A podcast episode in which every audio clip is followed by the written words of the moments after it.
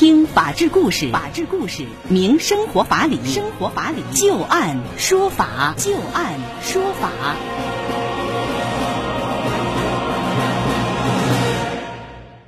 北京时间的18:03，您现在正在关注收听的是石家庄广播电视台农村广播，在每天的傍晚6点到6点半为您带来的《就案说法》，我是知晶。我们会在每天的节目当中，就一些真实发生的案例来邀请我们的法律顾问，帮助大家分析其中所蕴含的法理和人情。在今天节目当中，我们将会连线的法律顾问呢是河北济民律师事务所的刘小龙律师。先来看第一个案子，这两个人相撞所引发的一场纠纷啊，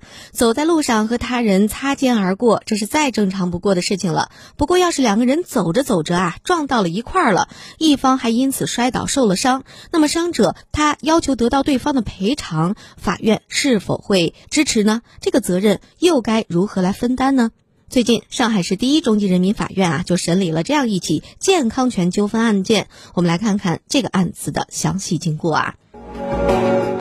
2020年6月份的一天，老汪由北向南穿过斑马线，正准备一脚踏上人行道的时候啊，恰逢李阿姨由西向北走到人行道路口，两个人相撞啊，李阿姨就趔趄倒地。这一摔可不轻啊，这李阿姨坐在地上就起不来了。老汪赶快拨打了110报警，并且叫了出租车送李阿姨去医院检查。经过诊断，63岁的李阿姨右骨骨折，住院治疗了20多天。在此期间啊，他还进行了骨折复位固定手术，花费医疗费用一共是12万。那李阿姨就说，我当时是正常行走，突然被一边向另外一处张望一边疾行的老汪给撞倒在地了，因此我这才骨折住了院进行治疗。老汪的行为已经构成了对我健康权的侵害，老汪应该赔偿。而老汪则说啊，说根据两个人的走路方向以及当时的道路监控，撞到李阿姨的并不是我，而是另有其人，可能是当时快速经过的一位身材很高大的路人。而且呢，李阿姨骨折和她本身有骨质疏松有关系啊，所以自己拒绝任何赔偿。李阿姨于是把老汪诉到了法院，要求法院判决对方要赔偿自己医疗费、误工费、护理费和残疾赔偿金等等，一共是33万多元。我们来看在一审的时候是如何来看待这个问题的啊。一审法院经过审理之后认为，本案当中李阿姨和老汪他们全部都是正常行走，但是呢双方都疏于观察，也没有尽到必要的注意义务进行避让，导致相撞，李阿姨倒地受伤，所以双方都是有责任的啊。对于李阿姨受伤之后造成的损失，应该由她和老汪各自承担一半。那么老汪认为是第三人造成李阿姨倒地受伤，但是呢他依据不足，所以法院没有采信。经过核定啊，这李阿姨的合理损失一共呢是27.4万多元。一审法院判决啊，双方各自承担一半，老汪赔偿这个李阿姨13.7万多元。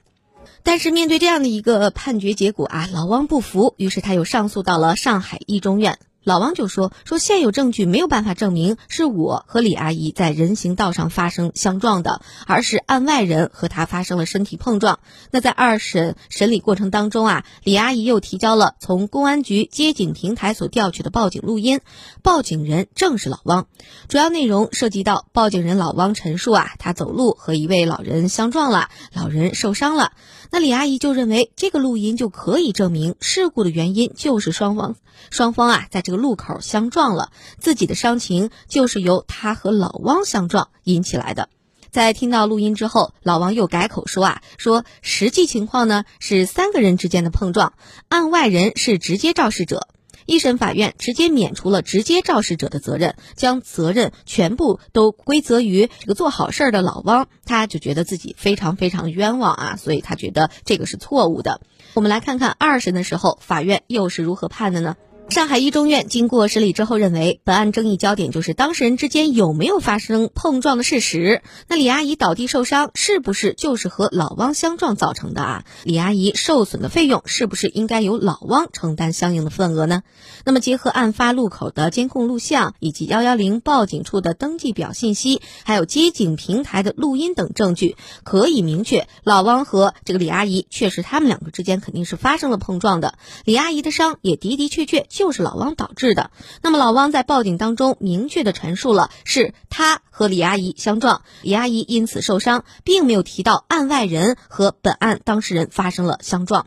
因此老汪本案当中的诉辩的理由说，是因为还有一个人，那个人他是主要的肇事者，那么这个为自己辩护的意见啊，明显和在案的事实是相违背的，是属于他逃避推卸应该担的这个责任的一个说辞啊，所以法院没有采信。最终二审的法院呢，就是驳回了上诉，维持了原判。接下来我们就来听一听刘小龙律师对于这个案子的分析和点评啊。您说在路上两个人相撞，应该是各自都有原因吧？如果说是一方倒地啊，受到了伤害，这个是不是就可以要求对方来承担相应的责任呢？这个案件挺蹊跷啊，就是平时啊，咱们在就是行走在路上的时候呢，互相发生一些碰撞，这是有可能的啊。那么当然了，发生碰撞的原因多种多样。如果说双方都是在正常行走的话，如果发生碰撞，那么无疑这个相应的这个过错啊，双方都要承担。因为我们在行走的时候，我们肯定要